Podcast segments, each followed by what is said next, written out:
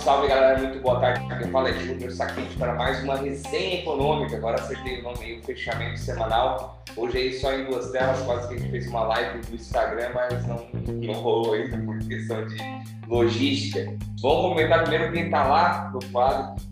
Os 300 anos de distância. Fala, Everton, certo, brother? Fala, Júnior. Fala, Everton. Beleza? Boa tarde. Estamos aí, fim de tarde.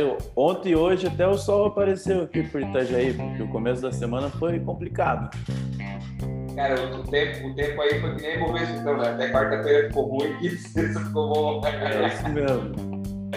Fala, Everton, como é que tá, cara? Já sei como é que tá. Cara, é prazer estar aqui de novo, cara, com vocês. Eu já tinha faz umas duas semanas que eu não estava aqui na área e feliz aí de trocar essa resenha com vocês.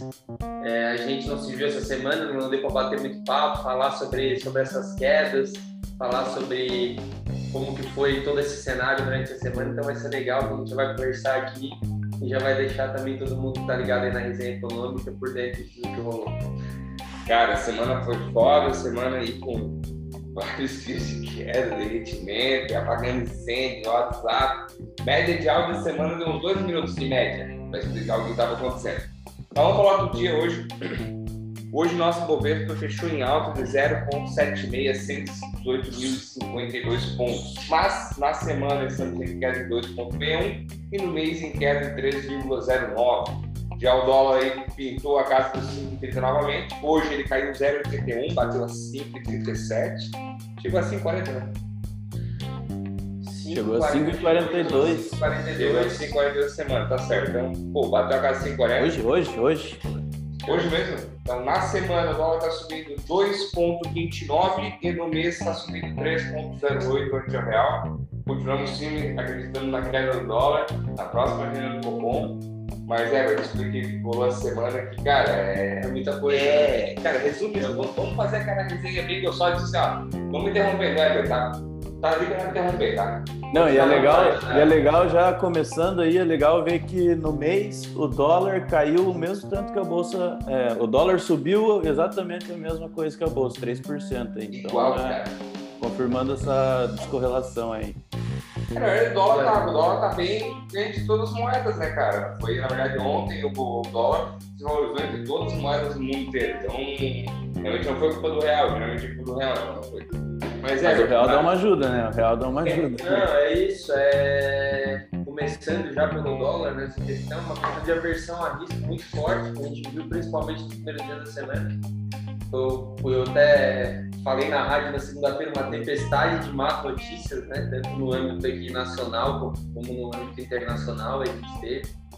É, as principais no início da semana foram os dados fracos da economia chinesa que a gente teve, né, que, foram divulgados, né, isso, é, a China é a segunda maior economia do mundo, então isso realmente abala muito o mercado.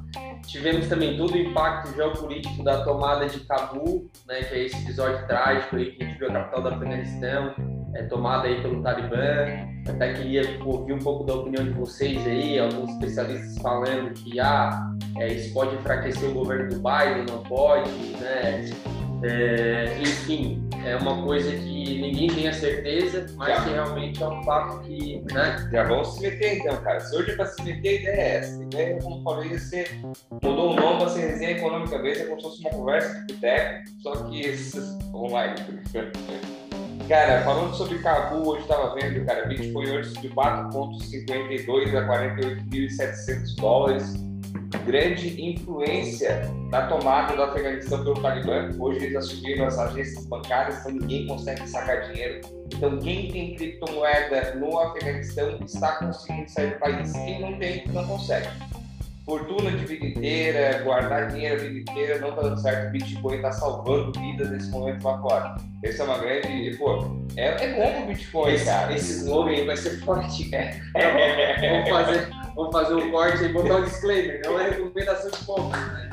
Até porque, até porque no mês nós temos 15%, né? O Bitcoin aí valorizou 15% esse mês. Muito. Ele está se provando aí uma contrapartida aí para as bolsas, enfim, né? Uma corrida para como era o ouro mais antigamente, agora não tem se mostrado tão assim, né? Então o Bitcoin vem ganhando força quando os mercados ruins. o ouro digital, cara, assim, ó, é, sempre, sempre existe oportunidade na universidade. Então, sempre quando acontecer esse negócio, alguém vai, qualquer coisa acontecer, alguém vai se beneficiar com isso. Então, assim, pô, é, a, a, soube ontem, acho, tava ouvindo o cara comentando, que o sistema usado para criar a vacina do Covid agora estão estudando para criar a vacina contra AIDS. O mesmo método que estão usando. E nunca tinha pensado nisso antes. Então, pô, vamos lá, cara. Quem sabe o Covid veio para criar uma cura da AIDS, pá, bastou a humanidade há um tempão. E o negócio do, do Talibã tomar a Afeganistão mostrou que realmente o Bitcoin é uma moeda descentralizada, que o governo não pode mexer, que por um lado é ruim, por outro é bom. Se valorizou nesse ponto, Venezuela usou também num tempo, que a moeda ficou fraca demais, a Argentina também usou, então, cara, eu acho que tá aí para mostrar que realmente faz, faz sentido. Mas, ah, vou comprar tudo Bitcoin? Não, cara. É, que nem uma ação deu certo, vou comprar tudo ação. Não, diversifica, mas é legal ver. Tem o Hash 11, pô, Hash 11 tô quase, tô, quase recuperando prejuízo já semana, semana que vem eu já recupero. Mas, cara, é, é esse grande negócio. É, não, o, realmente é, concordo com, com relação ao Bitcoin, mas é, o, essa questão do Talibã é, no Afeganistão realmente trouxe muito ruído para o mercado. Né? Na terça-feira a gente teve um dia negativo novamente no mercado internacional, bem negativo, diante de dados fracos dessa vez dos Estados Unidos. Né? As vendas do varejo americano caíram bem mais do que esperado pelos analistas. Então esse foi um dos principais fatores. No Brasil, os investidores eles seguiram monitorando o noticiário fiscal, que eu vou tentar não falar muito aqui, porque eu sei que não é não é não é comigo, isso eu vou deixar para o Weber é, tá falando um pouco mais, mas realmente essa semana o, toda essa parte fiscal, essa crise institucional aí é, levou o Ibovespa a um desempenho pior do que do que outros mercados, né? Na quarta, o nosso Ibov pediu música no Fantástico, porque a gente caiu pela terceira vez consecutiva, todo esse pessoal do swing trade curto apavorado, é, aquele pessoal né, alavancado, que né, fala, a gente sempre fala aqui toda semana das previsões do Ibov, dos analistas, que a gente está esperando um, um, uma bolsa aí a 140, 145 pontos, 145 mil pontos no final do ano, mas é, é nessas horas que a gente vê quem realmente está investindo pro curto, pro, pro médio e pro longo prazo, né? As pessoas desesperadas aí, porque a bolsa caiu três dias consecutivos.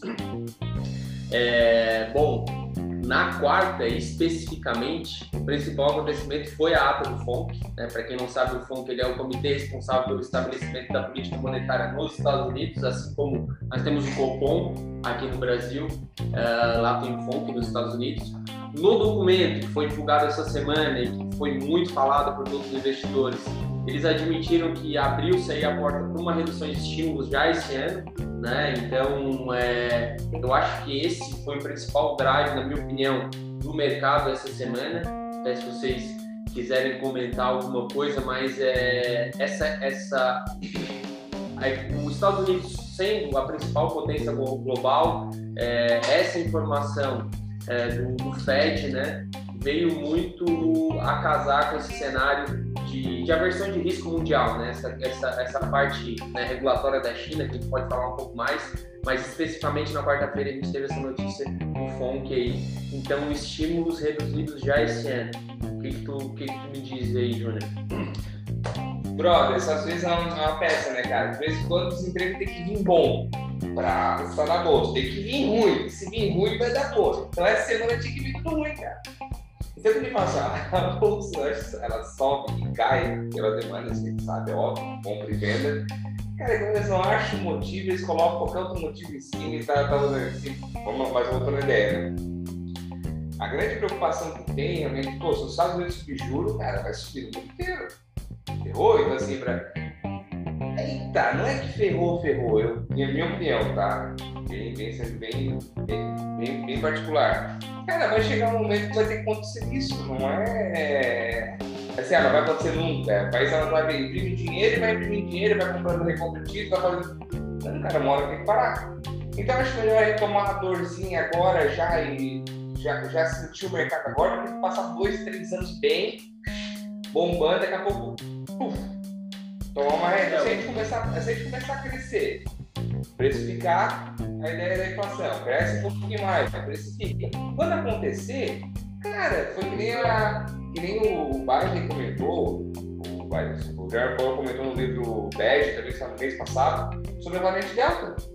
Esse cara, é, pra saúde é ruim, tá matando uma galera, mas, cara, pra economia já tem todas as variantes, não vai vai passar de boa, vai ganhar, não vai fazendo não tá, tá afetando, pô, petróleo afeta, o petróleo não tá afetando. Mas assim, eu acho que é, vai acontecer. Não existe a possibilidade de não acontecer do Fed aumentar o juro, tá? Não existe essa possibilidade. Vai aumentar no momento e vai acontecer sim, a não ser que a inflação se controle. É, no carro usado lá também, é, vai ter que saber umas coisas que a gente não sabe às vezes. Não, e é legal complementar porque as bolsas americanas, europeias vinham até o começo da semana nas máximas, né? Então, um cenário bem diferente do Brasil, que a gente já está sofrendo aqui desde o começo de junho, né? Então, um cenário totalmente diferente. Então, essa o FONC deu um banho de água fria nos mercados americanos ali, claro que todos sofrem por consequência, mas se for ver na terça na quarta, a gente sofreu até menos que o mundo, porque nós já vinha sofrendo de antes, né? Então, essa, essa preocupação fiscal aí, que nem é dessa semana, inclusive, nessa semana a gente teve uma queda um pouquinho mais forte, mas essa preocupação fiscal já vem de, alguns, de algumas semanas, né? A questão dos precatórios, a questão do Bolsa Família. Então, juntou tudo, né? Aí a gente caiu, mas se for ver o nosso desempenho aí depois de quarta, quinta-feira, que era ontem, né? Era para ser um negócio feio demais, a gente ainda acabou em alta. Então, mostra que talvez a gente tenha alcançado o fundinho do poço aí no Brasil e agora a gente vai ver como é que vai desenrolar essa política aí. E com é. relação aos Estados Unidos, eles estão eles estão nas máximas de novo, quase aí. Então, é, é para eles não é tão afeto igual. A gente, a gente sente mais que eles. Eles bateram o máximo na semana retrasada. Foi normal corrigir um pouco também. É. Não, um ponto, um ponto que eu gosto sempre de salientar, até para todo mundo que está ouvindo aqui a gente, que, eventualmente vai, vai, vai escutar e vai ver essa resenha econômica nossa, é, cara, quando acontece é, esses movimentos, por exemplo, no mercado, mercados mais fortes, como é o mercado americano, a volatilidade é, é, é, muito diferente da volatilidade que a gente tem aqui. Então, essa que é a importância de estar sempre diversificado, né? Lá, pô, teve essa notícia que era uma notícia já um pouco esperada, mas que eles sabiam que ia dar ruído, mas o ruído deles é 1%, né? Aqui o nosso ruído às vezes é 3, 4. Então... Até porque a gente está chegando nesse caminho, né? Pô, a gente tem, tem a mesma quantidade de investidores, a gente tem a mesma quantidade de investidores hoje que eles tinham em 1957. Sim. Então, assim, daqui a pouco a gente vai ter, vamos botar mais 10 anos, mil empresas estavam numa, que estavam numa, duas, três bolsas nossas. Aí o impacto aí vai ser fácil, vai, vai ser baixo. Agora pensa, a Vale tem, a vale tem um percentual de quase 10%, 10 ou 12% do índice Bovespa, e minério de ferro despegou 7, despegou 2, cara, vai afundar, entendeu? Mas quanto mais empresa está entrando, pô, a Ares entrou, tomou uma essa semana, mas pô, a Intelbras entrou, também entrou uma entrada de ponta semana massa, Intelbras. Cara, tá cada vez formando mais um índice, daqui a pouco o Intelbras fazer parte do índice, hoje não faz. Daqui a pouco é. o Raiz vai, daqui a pouco daqui a pouco o Petrobras, Bradesco, Itaú, Vale, vai vir é. e, e às vezes, pô, minério de ferro despegou e a bolsa caiu meio, porque, pô, Vale já tava com situação. Minério foi aconteceu. As ações dele, todo X era. Foi o que aconteceu ontem, inclusive, né? O de ferro despencou lá 10% de madrugada, a Vale abriu caindo 3, quase 4% ali só que a bolsa, nossa bolsa não caiu, né? Então as outras empresas conseguiram puxar o índice para cima, né? Apesar de Vale. Então ontem nós tivemos um desempenho muito bom, eu acredito, da bolsa, porque apesar da Vale caindo 3%, a gente teve uma alta de 0,8, se não me engano. Então, e também, né, já fazia quase um ano que a Vale vinha carregando nosso índice nas costas também, né? Ela disparando, disparando, disparando. Então é comum, é normal que agora ela corrija, a bolsa corrija e as outras empresas agora tragam nosso índice um patamar, até porque a gente está saindo, terminamos essa semana de resultados, mas os resultados estão ótimos, né? É. As empresas, Bom, a maioria das empresas muito bem, então, assim, para a gente encontrar motivo para essa queda desde junho, assim, é fiscal, é macro, porque no micro as empresas estão muito bem. Verdade, Heber, muito bem salientado, os balanços realmente vieram muito bons. E, bom, como você mesmo comentou ontem, é, todos os mercados, a, a, gente aqui no Brasil esperava um dia muito difícil, né? Por, essa questão das commodities, né? O, é, como, como você mencionou, o destaque aí para o minério de ferro.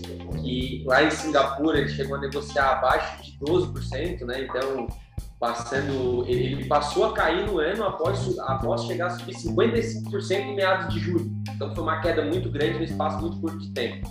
É, que tem, obviamente, o dedo e a intervenção, a intervenção dessa pressão regulatória lá do governo da China, né? Que até onde vai, é, a gente pode discutir um pouco aqui, mas é, a China é, é muito é muito contraintuitivo falar de China, né? Porque a gente sabe que a China não para de crescer, é, mas a gente também sabe desses problemas, o investidor também sabe desses problemas. Mas quando a gente vê um movimento mais forte como foi o movimento do minério de ferro, nós aqui do Brasil muito posicionado o nosso nosso PIB em commodities, a gente sempre vê esse reflexo na bolsa. O Ibovespa até durante o dia ontem se recuperou forte, mas muito também explorado no, no, exterior, particularmente nos Estados Unidos, puxado aí pelas empresas de tecnologia, setor de saúde. É, então conseguimos aí é, se recuperar e fechar o dia bem, como o Weber mencionou ali. Se eu não me engano, foi uma alta de 0,52 ontem. O Ibovespa é, o Ibovespa hoje ele seguiu a mesma linha de ontem. Né? Eu acho que a gente estava muito pessimista. Na verdade, todos os dias da semana a gente ficou muito pessimista com essa questão fiscal. A gente esperava um dia mais volátil do que o normal, porque sexta-feira a gente já espera volatilidade na sexta-feira. Alguns investidores, principalmente os que operam aí day trade, swing não querem ficar posicionados, acaba tendo muita venda e, e a gente acaba sofrendo um pouco hoje é, nós temos essa questão do vencimento de opções né, na, no mercado, no nosso mercado, então isso é um drive a mais para a gente ter uma, é, uma, uma, um movimento de queda, mas não foi isso que a gente viu, né? Durante o dia aí, é, o, o, mercado se recuperou, principalmente no começo da tarde. Uh, o desempenho das bolsas americanas também ajudaram é, hoje, puxando, puxando o nosso índice e, e, acabamos aí fechando num cenário bem positivo. A maior alta da semana foi hoje. É, mas o que eu posso deixar aqui como resumo da semana, o, o radar, nosso radar macroeconômico, né? Essas incertezas com o avanço do, da variante delta do coronavírus, que foi muito noticiado, durante a semana, e a gente realmente como estamos aqui, recebemos só notícias de fora, a gente ainda não viu isso no Brasil muito forte, mas né, a gente vê esse movimento acontecendo no mundo. Essa pressão regulatória do governo da China, que foi né, realmente também uma notícia que, que trouxe muita volatilidade para o mercado essa semana, particularmente no Brasil. Está até um dado interessante na terça-feira. Os Estados Unidos ele, ele registrou mais de mil mortes, isso não acontecia desde março. Então isso também é, traz um ruído, traz um impacto no curto prazo. Então isso resume muito do que foi a semana, uma forte aversão a risco e algumas incertezas aí no radar uh, macro, né?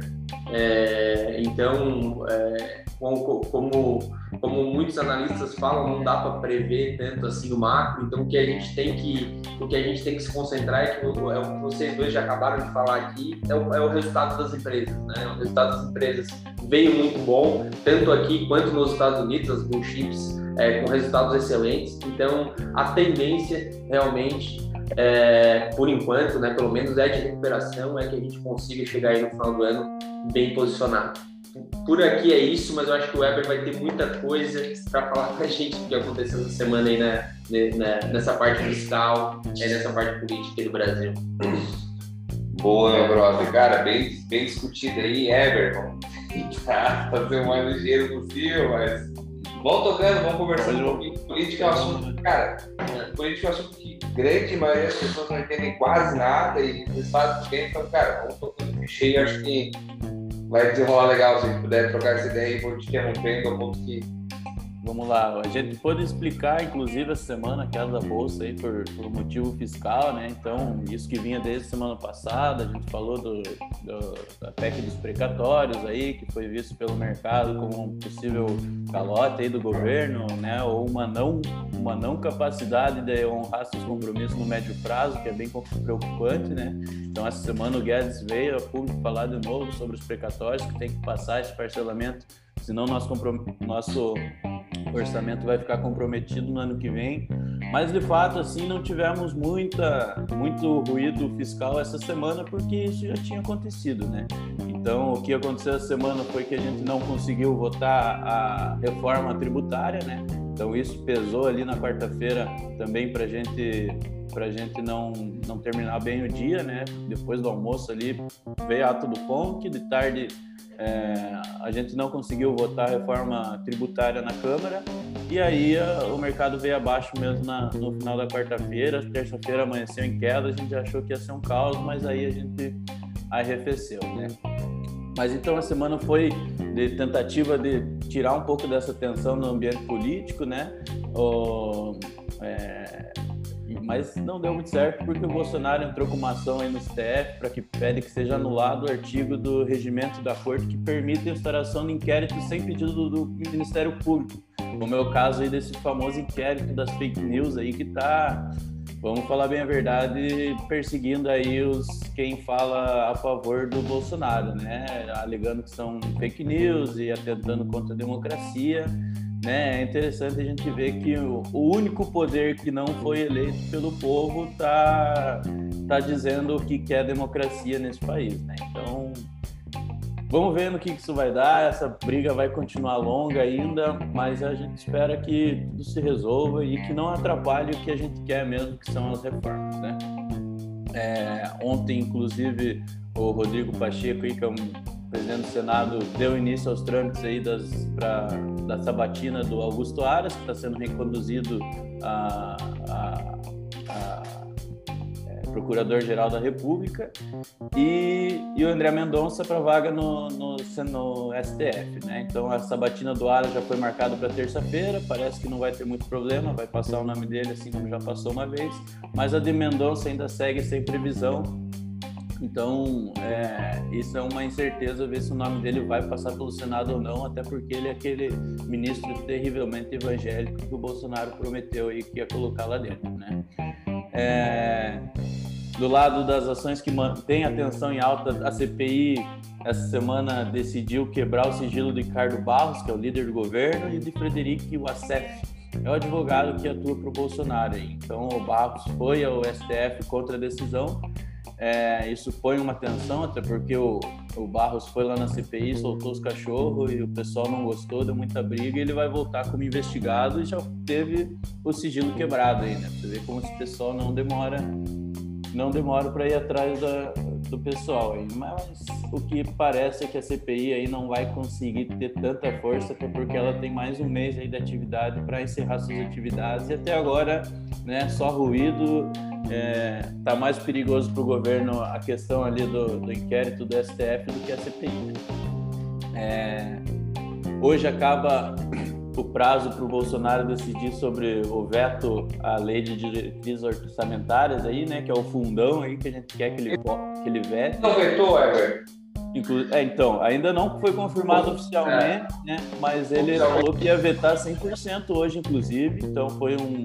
Eu até fiquei bem surpreso, porque ele estava falando em algum valor intermediário entre 2 e 4 bilhões mas parece, saiu no G1, saiu em algumas notícias aí, mas ainda não foi confirmado oficialmente, ainda tem o final do dia ainda é, que ele ia vetar 100%. Se ele vetar 100%, ele joga a resposta para o Congresso e aí vai ser a votação nominal e vamos ver o que, que, o povo vai achar disso, né? Eu, eu sou totalmente a favor do veto disso aí, é um absurdo enquanto tem gente passando fome, enquanto falta escola, a gente né, pegar dinheiro do pagador de imposto para bancar a eleição de político, né? Mas... É, é um, Cara, mas ele não, não vai achar encrenque com o Centrão agora, será? Pois é. é. Eu, eu, eu, eu, eu, particularmente, cara, acho que é uma bola dentro, muito dentro do governo, tá? É, primeiro, também quero já aproveitar para falar aqui que aqui dentro da sigla a gente não, não, não tem viés de, de político, ah, de direita, de esquerda, ou de tem A gente torce pro PIB, né? A gente é, torce pro PIB. O, nosso, o nosso partido é o PIB, né? Então a gente. A gente... Dólar baixo, PIB para cima, balança comercial é. positiva Vote nisso. A gente tenta passar informação, acredito que o Weber, que entende muito mais, está muito mais poder nesse cenário político, tenta passar informação sempre é, pensando no que seria o melhor cenário para a gente na economia, né, que é esse que é o nosso papel aqui de falar, e esse veto do Bolsonaro eu acho que é muito bom é, pra, pra, para os investidores no geral, pensando é, que, que, toda essa verba, né, todo esse, esse dinheiro, é, a gente não vai aí, extrapolar a nossa, a nossa, a nossa diretriz, né? não vai ser mais um gasto, não vai ser um gasto a mais, né? Então, óbvio, isso não terminou ainda, vai voltar para o Congresso, mas para mim foi uma bola dentro aí. Tomara que realmente venha esse veto aí do presidente. Cara, é bem assim, ó, quem tem orçamento em casa, assim, cara, eu tenho 10, mas eu vou gastar 15. Ah, tem cheque especial, pô, nada. É tipo isso. Eu tenho crédito no banco. Isso, para quem não entende quanto é prejudicial para a economia, é tipo isso. É como prejudicial para ti fazer isso no cheque especial. É igual o cara que vem lá de fora e me diz, porra, o Brasil tá gastando mais que mercado. Não, não vou comprar. Aí sobe taxa de juros, aí aumenta a dívida pública, Aí vai aumentando a taxa porque a dívida fica muito alta. Aí, aí o dólar vira uma proteção para o investidor. Aí vai chegar um momento que se tudo der errado, eles vão largar a inflação e foda-se o mundo, deixa rodar como está foi o que aconteceu na Venezuela, na Argentina e por aí vai. Então por isso que a gente vive numa corda bamba, cara. Tava vendo uma, vendo uma, uma aula sobre inflação, até com o Everton hoje, cara. Uma visão diferente, fodida da inflação, assim, como é que é, como é que não é. Cara, tem que, tem que ser como tá, porque é bom pra todo mundo. É, uma, é, é bom pra uma pessoa no momento. É que nem a ideia agora. O que estão pensando para baixar o combustível? O que pode ser feito para baixar o combustível como a gente está subindo e tudo mais fazer abastecimento igual nos Estados Unidos, ser fretistas. Diminui 12% o custo do combustível, só que também não tem mais emprego. Entendeu? Tem tudo isso. Aí acontece, é uma faca, é uma faca de dois gumes. Pô, vamos baixar o combustível, vamos baixar, vai ser mais prático, mais rápido, mais trabalhista, não tem nada, pode baixar até mais que 12, sabe? Só que Vai ter um, vai ter um ônus disso. Por? É que nem o dólar no passado, a quase 6 quilos, 80, cara, tem que ver nosso exportador que, pô, lá pro mano. E eles durante anos remou com maré aqui, ó, batendo, dólar empatando e gastando. Cara, é, a Petrobras, o petróleo em si tem mais um, tem, tem um detalhe importante, tem muita gente, leigo que eu falo, eu leigo, a pessoa que não está todo dia por dentro do cenário econômico, é, enfim, é, acham que né, o, o, o barril, o Brent do, petróleo está valorizado, a Petrobras automaticamente tem que ir lá e diminuir o preço do combustível. E a gente sabe que isso não funciona aqui no Brasil, porque o nosso petróleo, às vezes, ele sai daqui, vai para refinarias fora do Brasil e volta com preço cotado em dólar. Então, é, tudo isso que tu acabou de mencionar, todo esse ciclo, a gente tenta sempre é, dar uma opinião aqui, né, que englobe todo esse, todos esses fatores, pensando em todos esses fatores, para que no final seja bom para o nosso mercado, né, o mercado brasileiro. Fala, menino. Os dois, os dois estão aqui, cara. Aí é que os dois juntos conhecem aqui, ó. É uma das outras. Vou falar que não é um diálogo é, É que a gente tá, tem falado muito de ruído fiscal, né, cara? Pô, e a gente é. tá aí, ó. PEC dos precatórios para passar na. Essa semana, inclusive, o Guedes repetiu numa, numa comissão do Senado lá que se não passar a proposta, vai faltar recurso para pagar salário. Então, pô, a gente tá puxando aqui, esticando ali, daqui a pouco vem um fundão com 100% da aumento. Você consegue explicar o que é esse precatório? Precatório é, é, é dívida judicial. É assim, ó, você, você entrou na justiça contra o governo, o governo te deve um dinheiro, ganhou a ação, o governo te deve um dinheiro. O nome disso é precatório. Então você tem um precatório a receber, é uma dívida judicial do governo. E ano que vem explodiu esses precatórios por causa de algumas ações da STF que julgaram, enfim, para pagar até o ano que vem. E acontece que não vai, não vai, não vai ter dinheiro, não. Não vai ter dinheiro. Qual que é a proposta? A PEC ela quer parcelar esses precatórios do ano que vem por 10, 5, sei lá, dependendo da, né, vai ter as faixas de valores ali para ver quantas parcelas para a gente pagar essa conta é, de um jeito que caiba no bolso, né? Mesma coisa que a gente está devendo mil reais pro, pro mercado da esquina e eu só tenho 200 no bolso. Vamos fazer assim, ó, vou te pagar duzentinho por semana. É mais ou menos isso que a gente está fazendo, né? Então, só que também, né? Quem que são os grandes, é, os grandes beneficiados dos precatórios e quem tem a receber do governo? É escritório da advocacia, é os amigos lá do Toffoli, é os amigos do Alexandre Moraes, né? Porque a grande parte disso aí é para poucos, né? A gente sabe que maior, as grandes dívidas aí são para pouca gente. Então, e os caras querem receber, né, bicho? Então, Então é mais um dilema. Enquanto isso é fundão, é não sei o que, é não sei o que, que pô, aí a gente aumenta o orçamento, a gente é muito responsável de um lado e totalmente irresponsável do outro. Daí não, não tem como dar certo, né?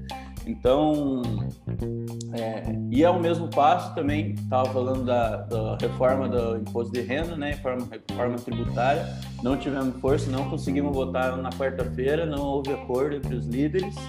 E agora a, a, a, equipe econômica do governo não sabe se eles querem tentar salvar esse texto, arrumar para votar de novo, ou retirar isso aí para repensar e dar destaque para a reforma administrativa, fazer a outra reforma que talvez tenha um pouco mais de um pouco mais de consenso passar.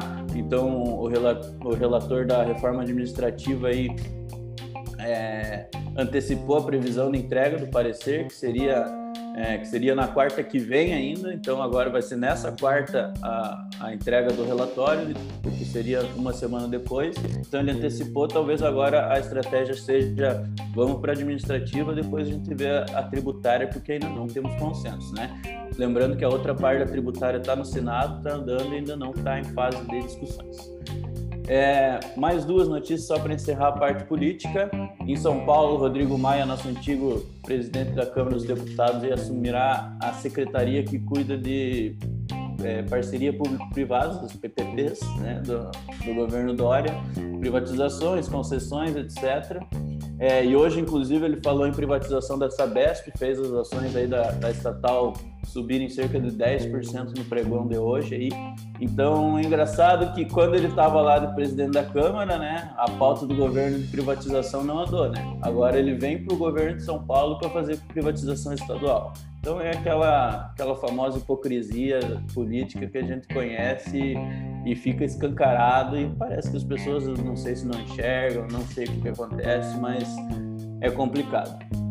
E por último, o STF pautou aí a autonomia do Banco Central, que é um assunto que a gente está sempre de olho aí.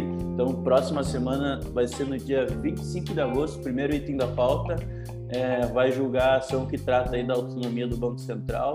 A expectativa nos bastidores é que haja maioria com placar apertado para manter essas regras aí do BC que é um negócio importantíssimo aqui. Eu acho que de tudo que eu falei hoje, talvez o mais importante seja isso, a gente manter a autonomia do Banco Central para ter certeza que não vai chegar um governo querendo fazer o que quiser, como fez a Dilma lá atrás, que maquiou IPCA, que, né, é, como ela mesmo falou, plantou, plantou inflação para colher juros. Né? Então, então, vamos ficar de olho nisso aí e ficar de olho nesse fiscal, nos meninos aí que toda hora estão brigando, mas é, a gente espera que ainda saia essas reformas esse ano, se Deus quiser. E é o que é importante para a gente, né? Reforma, PIB, crescimento econômico. E quem estiver alinhado com essas pautas está alinhado com a gente aqui da CIP. Boa, Eber. Cara, vou trazer um número para vocês antes do bolão, que eu não tô com a planilha, só pegar o valor, porque tá até feio, né? Ele tá meio otimista e. Eu acho que eu acertei a última. Eu tenho que ver depois para vocês ali. Ah, não sei Mas, se cara, jogamos tão para baixo, né? o número. Vamos começar trazendo um número. A gente vai tentar definir o que é esse número, tá? O número é 17 milhões. Que, você acha que pode ser? Tá, por que, que tu tirou o celular? Porque tu achou que eu ia espiar pra claro, claro, do meu lado do conteúdo aqui, Cara, porra. Eu não faço, não faço ideia do que seja. 17 milhões pode ser muita coisa, né? Pode ser o número de pessoas que estão ilegais nos Estados Unidos e que não pagarão impostos. poderá prejudicar na recuperação econômica americana. 17 milhões ser o maior precatório do Rio de Janeiro de 2022, pode atrapalhar, não vai não. a população, tanto de gente que está saindo do Afeganistão fugido, não é isso aí, Pode não? ser também. Pô, cara, os caras estão indo pro avião, cara. Assim, ó, lá de fora, não tem como sobreviver, cara. Então, se abraçando na asa e bora. É, então assim, pô. Você vê que desespero, cara. Imagina o desespero. É, não, Cara, não, não, dá nem pra fazer muita piada. É, tipo não, não, e agora eu lembrei de um negócio que hoje a gente, agora há pouco a gente tava falando da China, né? E, e a gente já viu que a China e a Rússia aí já abraçaram esse novo governo do Afeganistão, estão se aproximando, né? E a gente ficou meio sem entender o que aconteceu, cara. Cara, o forte, sabe o que é o forte da economia do Afeganistão? Vocês sabem aí, não? Não. Cara, eles são produtores de minério. Então eles têm a maior reserva do mundo de lítio, se não me engano. Então, você vê, a China faz um mês que está derrubando o preço de minério. Agora ele, porra, viu a oportunidade de ouro aqui, eu vou abraçar esses caras, velho. Aí, assim, ó, ó, a teoria da conspiração, ela tem sentido, não tem sentido? É assim, ó, eu, vamos, se a gente for acreditar na teoria da conspiração, a fica louco, tá? Eu já falei para ver diferente, foi virado. Mas, cara, tem muito sentido que está acontecendo. Pô, ela rompeu o negócio com o All-Star lá do nada. A All-Star é o maior produtor deles de grande ferro, romperam o contrato deles lá, diminuíram o estoque dali. Estão pegando outro fornecedor, quem sabe, de minério, que é uma coisa mais de boa, eles vão tomar uma obrigação. Então vai ser parceiro, vai ser outro país. Então, pensando por esse lado, cara, mas não é. Mas não vai ser tão fácil, né? Porque os caras lá são malucos, né, velho? Cara, eles querem, eles querem tomar o, a costa da África, porque a costa da África, na época da geografia, Pangeia era um continente só, então era bem semelhante ao nosso, ao nosso clima. Tudo que acontece aí, nosso, o, o, tanto que o pré-sal, estava conversando com um colega da Petrobras essa semana, o pré-sal que a gente tem aqui, que é bem explorado, né? cara, ele, ele tava contando como é que é a explora do petróleo, cara, é sensacional, cara. Até um dia que eu trago ele para conversar aqui, explicar como é que é essa questão do petróleo em si. Tem bacias e reservatórios iguais de pré-sal no continente da África. Sendo a mesma equiparação ali de Macaé, reto, se fosse cortar, que é bem parecido. E parece que a China está tomando territórios africanos com um terreno factível e parecido com o Brasil para plantar soja. Não, a, a China, a China já tem a China já tem o controle, se não me engano, mais de 70% dos portos da África, né? Então, é, é essa que questão passa de, por ali passa. Sim, de teoria da conspiração, cara. Na verdade, a gente pode traduzir tudo isso como estratégia. A China sempre usou de algumas estratégias. A arte da guerra. É, então, mas, mas essa é a grande verdade. Eles, estão, eles, eles têm uma das maiores, a maior população do mundo, né? Então é, é um país que realmente está à frente nessa questão de estratégia, de pensar lá na frente. E o grande problema disso o grande problema disso é que não fica as claras, né, cara? Eles não são uma democracia, a gente não consegue saber o que, que eles estão pensando, o que eles estão fazendo. Porque se os Estados Unidos está com a ideia de fazer um negócio desse, eles têm que falar para a população, eles têm que falar para a Câmara. É uma democracia, né? O, o, o poder público deve satisfação para o seu povo. Agora, na China, a gente não sabe o que acontece por lá. Né? Eles têm um controle social muito forte. Então, pô, às vezes parece conspiração, às vezes não parece, e a gente é, não é um, é um capitalismo. É um capitalismo chinês. Eu ouso. Deve ter um livro com esse nome, cara. Capitalismo chinês, que só tem esse capitalismo lá, mas é. Cara, é um lobo, é um lobo pé de cordeiro, cara. Então, assim, eu acho que eles estão comendo pelas beiradinhas, que nem mineirinho, tá ligado? Vai comendo devagarinho, um cantinho, sem fazer esforço. Ah, deixa os Estados Unidos é o primeiro. Deixa eles lá que eles são o primeiro, daqui a 10 anos já. Mas 17 milhões não tem nada a ver com a pegação, nada, a ver com.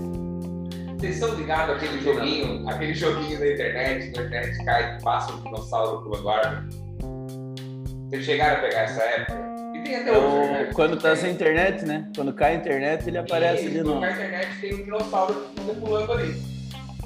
O jogo em si foi criado para ser jogar para sempre. Mas não é para sempre ele foi criado para ser jogado durante 17 milhões de anos consecutivamente. Se a pessoa jogar, não vai conseguir, óbvio, ninguém vive esse tempo. Mas, para que os 17 milhões? Para replicar a idade que o Tiranossauro Rex ficou na Terra. Ó a viagem desse cara. Assim, ó, vou criar um jogo para rodar. A internet não vai cair nem um ano seguido. Vou criar um jogo para 17 milhões de anos. Eles pensaram nisso. Cultura é bem inútil, mas eu acho que é legal. Outra coisa, o país que mais joga esse jogo é o Brasil. Ah, é o mais. A gente tem, a, gente tem a internet do mundo, Sabe por quê? É aquela internet que mais cai. É, eu vejo, eu vejo isso como uma oportunidade, né? Cara, ó, oportunidade. Eu descobri hoje, cara, parece que esse ano vai ter uma cirurgia feita pelo cara na China nos Estados Unidos, via Wi-Fi, ele vai comandar a cirurgia em robozinho, sim, pelo 5G, que é 20 vezes mais rápido que o 4G. Não uma vez só. Ele é 20 vezes mais rápido que o 4G, que é 50 vezes mais rápido que o 3G. Então, cara, a hora que lançar essa tecnologia, cara, vai meio. Pô, Elon Musk tá criando aquele robô, a gente conversou hoje sobre isso. Então, assim, ó, a gente não tá pensando na etapa, agora que o 5G tiver disseminado, cara, for de internet, se hoje é bom, vai ficar muito melhor. É. Ou pior, depende se a Rússia for lá e cortar os cabos, como já disse, tem tudo mapeado, que a, a teoria vai chegar e vai cair tudo. Mas, cara, vamos para de Londres, dia 6, pô, E Bovespa semana que vem, dia 27. 122 mil. Pô, é, não pestanejou, cara. 122, bola, bola, bola. Bola, bola. Bola, brother. Cara, eu acho que um bom número aí seria 120 mil. 120 mil até a gente começar a, a não ter um, é, é, essas, essas interferências, esses ruídos que a gente vem tendo essa semana, que provavelmente semana que vem vamos começar com, com alguma coisa nesse sentido, mas eu acredito muito no nosso mercado, no mercado brasileiro. Eu acho que tem muito upside, como os analistas falam, é para ganho, então eu acredito que a bolsa vai terminar positivo semana que vem e vai iniciar uma recuperação. Cara, tá na hora, tá na hora. Dois, três meses caindo não, não combina, tá louco. Tem que ter correção para cima também, né, Junior? Porra. A gente vai, a gente vai terminar um mês positivo, tá? Vai vir 120, 120.600, vou voltar. 120 vou ficar na, na faixa. Meu pensamento tudo isso que é dificilmente uma coisa chega a zero. Minério de ferro uma hora vai ter que subir, hora que subir a Vale vai bater. A Vale bateu 96 quilos hoje. Estava 121, 122 há quatro semanas atrás. Porra, não é? Vai pagar dividendos pra cacete esse ano. Então, assim, cara, tem um, teve um lucro legal, tá, teve um negócio em empresa aqui. Mas, cara, as empresas, o que, é, o que, o que faz pagar dividendo, faz a empresa ser avaliada, valuation, é o valor da empresa. E todas cresceram praticamente no terceiro trimestre, no segundo trimestre. No segundo trimestre. É lucro, né? É lucro. É lucro. Então, assim, pô, cadê, cadê o preço na ação desse lucro que teve? Foi reportando e a ação que é. Cara, e aquele é um indicador, o, o, o volume que tem, que é sobrecomprado, sobrevendido. Cara, a gente bateu na média de 20 lá embaixo. Então, pô, a gente é graficamente olhando tem que subir. Quando vai ser? Não sei, pode dar um pouquinho de lado na, na parte do sobrepreço, mas Tá eu digo que já começou, hein? Ontem foi o fundo. Oh. Cara, eu não encerrei nada de semana, tá? Porque, cara, quando eu vi o Hash 11 quase zerando as perdas, céu, cara, chegou a perder 60%, cara. Eu tô, eu tô carregando o contrato futuro de índice, sem medo de ser feliz. Vai ser recomendação. Galera, Everton, obrigado pela presença. Ever, meu brother, mais uma Valeu. vez, obrigado pela presença. Conto com vocês toda semana que a gente está engrandecendo nossos clientes com o conhecimento que a gente, um mero conhecimento que a gente tem, que a gente pode passar nesse canal que consegue alcançar o mundo Beleza? Valeu. Bom fim de semana para vocês aí, pesada, para todo mundo que está escutando. E semana que vem, se Deus quiser, temos mais, né? Valeu, bom final de semana, rapaziada. Tamo junto.